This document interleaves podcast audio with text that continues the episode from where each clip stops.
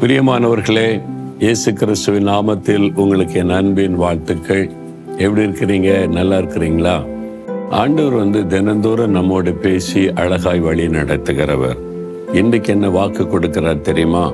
இயேசைய ஐம்பத்தி நான்காவது அதிகாரம் வசனத்தில் சொல்லுகிறார் இமை பொழுது உன்னை கைவிட்டேன் என்னுடைய நித்திய கிருபையின்படி உனக்கு இறங்குவேன். உங்களை பார்த்தேன் சொல்றாரு. ஆண்டவர் கைவிட்டு விட்டாரோ மறந்து விட்டாரோ அப்படின்னு நினைக்கிற சூழ்நிலையில் இருக்கிறீங்கல்ல சில சமயம் ஆண்டவர் கைவிட்ட மாதிரி தெரியும். ஆண்டவர் கைவிடுவாராம். ஒரு இமை பொழுது. அப்படி கண்ணை இமைச்சு பாருங்க அது எவ்வளோ நேரம் ஆகும்? அவ்வளவுதான் அவர் கைவிடுவார். நித்திய கிருபையின்படி உங்களுக்கு இறங்குவேன் அப்படின்னு சொல்றார். ஆண்டவர் இரக்கமுள்ள தேவன். உங்க மேல இறக்கம் வச்சதுனால தான் என் மகனே என் மகளே உனக்கு இறங்குவேன் என்று ஆண்டவர் உங்களோடு பேசுகிறார். அதெல்லாம் இருக்கட்டும் இது என்னது புதுசாக ஒரு இடம்லாம் காமிக்கிறீங்களே அப்படின்னு பார்க்குறீங்களா? தேவனுடைய பண்டக சாலை அப்படின்னு ஒரு இடம் இங்கே இருக்கிறது இல்லை எங்கே கேட்ட மாதிரி இருக்கேன்னா பைபிள் இருக்குல்ல? அதாவது பழையற்பாட்டு காலத்தில் தேவாலயத்தில் தேவனுடைய தேவனுடைய பண்டசாலைன்னு ஒன்று வச்சுருப்பாங்களாம். அப்போ வந்து ஜனங்கள் வந்து தானியங்கள் பொருட்களை கொண்டு வந்து அதில் வச்சு ஆசாரியர்கள் லேவியர்கள் அவங்களுக்கெல்லாம் பயன்படுத்த கொடுக்கப்படும் என்ன மாதிரி? இப்போ ஆண்டவர் சொன்னாரு ஒரு பண்டக சாலையை அமைத்து ஜனங்கள் வந்து பொருட்களை எல்லாம் தேவனுக்குன்னு கொடுக்க ஒரு வழி உண்டாக்கி வை. எதுக்குன்னு சொன்னா நம்ம கேம்பஸுக்கு தினந்தோறும் நிறைய ஏழை மக்கள் இவங்ககிட்ட போனா நன்மை செய்வாங்க அப்படின்னு சொல்லி வர்றாங்க. கிறிஸ்தவர்கள் கிறிஸ்தவர் அல்லாதவங்க அது விதவைகள் திக்கற்ற பிள்ளைகள் நிறைய பேர் பலவிதமான தேவைகளோடு வருவாங்க. சிலருக்கு அரிசி தேவை இருக்கும் சிலருக்கு எண்ணெய் தேவை இருக்கும் சிலருக்கு குழந்தைகளுக்கு ட்ரெஸ் தேவை இருக்கும் அப்படி தினந்தோறும் வருவாங்க. அப்போ யோசித்து உழவு மக்கள் தேவையோடு வர்றாங்களே என்ன செய்யலாம்? அப்போ ஆண்டவர் சொன்னார் நீங்கள் மட்டும் செய்தா போதாது ஜனங்களுக்கு இங்கே வந்து என் ஆசீர்வாதத்தை பெறாங்கல்ல அந்த மக்களுக்கு ஒரு வாய்ப்பு கொடுங்கன்னு சொல்லி இந்த தேவனுடைய பண்டை சாலைன்னு ஒன்று இப்போ சமீபத்தில் இந்த வருஷத்தில் அமைச்சிருக்கிறோம். இதில் என்ன பண்ணலாம் அப்படின்னு சொன்னாக்கி உங்களுக்கு என்ன பொருள் வாங்கி கொடுக்க விரும்புகிறீங்களோ அதை பொருளாக கொண்டு வந்து இங்கே படைக்கலாம்.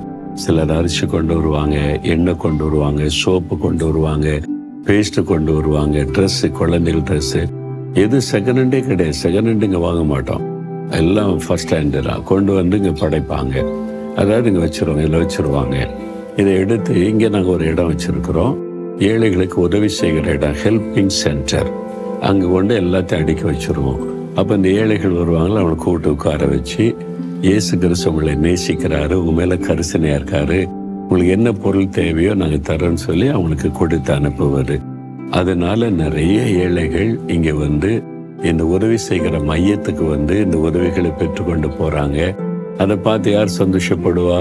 ஏசப்பா சந்தோஷப்படுறாங்க. இல்லை ஏழைகளுக்கு இறங்குகிறவன் கர்த்தருக்கு கடன் கொடுக்கிறான். நீங்கள் ஏழைகளுக்கு இறக்கம் பண்ணால் ஆண்டவர் உங்களுக்கு இறக்கம் செய்வாராம். நித்திய கிருபையின்படி உனக்கு இறங்குவேன் அப்படின்னு சொல்கிறார்ல நீங்கள் மற்றவங்களுக்கு இறக்கம் காமிச்சாதான் ஆண்டவர் உங்களுக்கு இறக்கம் காமிப்பார். அதனால் நானும் அப்பப்போ பொருளாக வாங்கி கொண்டு வந்து இதில் பார்க்க கொடுப்பேன். அது எனக்கு ஒரு பெரிய சந்தோஷம். இந்த கேம்பஸ்க்கு வரக்கூடிய ஏழை மக்கள் அதை பெற்றுக்கொண்டு போகும்போது எவ்வளவு சந்தோஷமா போவாங்க தெரியுமா? சின்ன பிள்ளைகள் கூட. அதை பார்த்து இயேசுடைய உள்ள மகிழ்ச்சி அடையும். அதுக்கு தான் இது வைக்கப்பட்டு இருக்கிறது நம்முடைய தேவனுடைய கூடாரத்தின் ஒரு பகுதியிலே தான் இது அமைக்கப்பட்டு இருக்கிறாரு உங்க வாழ்க்கையிலையும் நீங்க எப்பவுமே மற்றவங்களுக்கு நன்மை செய்கிறவங்களா இருக்கணும். மற்றவங்களுக்கு இறக்கம் காண்பிக்கிறவங்களா இருக்கணும். அப்போ ஆண்டவர் உங்களுக்கு நித்திய கிருபையின்படி இறங்குவார். அவர் இறக்கம் செய்துட்டாலே போதும். நம்ம வாழ்க்கையில் அற்புதம் நடந்து விடும் உங்களுக்கு இறங்கும்படி கத்தர் காத்திருக்கிறார். அதனால சொந்து போகாதங்க. ஆண்டவர் கைவிட்டுட்டாரோ நீ கலங்காதங்க. அவர் பாருங்களேன் எங்கேயோ இருக்கிற ஏழை மக்களை குறித்து இவ்வளவு கரிசனையோடு இந்த திட்டத்தை தருகிறார் என்றால் அவரை நம்புகிற ஜெபிக்கிறவங்க மேல எவ்வளவு கரிசனையா இருப்பாரு? அப்புறம் எப்படி உங்களை கைவிடுவார்? சும்மா இமை பொழுது கைவிட்ட மாதிரி தெரியும். அந்த ஆண்டு சொல்லுவார் என் கை உன் பக்கத்துல தான் இருக்குது. கையை கூட நான் அவனை தாங்கி நடத்துகிறேன்னு சொல்லி. பயப்படாதங்க. ஆண்டவரே நீங்க என்னை கைவிட மாட்டீங்க. என் மேல இறக்கமா இருக்கிறீங்க. அப்படின்னு சொல்லி பாருங்களேன். ஒரு பெரிய சந்தோஷம் உள்ளத்துல வந்துடும் ஆண்டவரே நீர் என்னை கைவிட மாட்டீர். என்னை கைவிட மாட்டீங்கப்பா. இமை பொழுது என்னை கைவிட்டீங்க. ஆனா என் மேல இறக்கமா இருக்கிறீங்களே.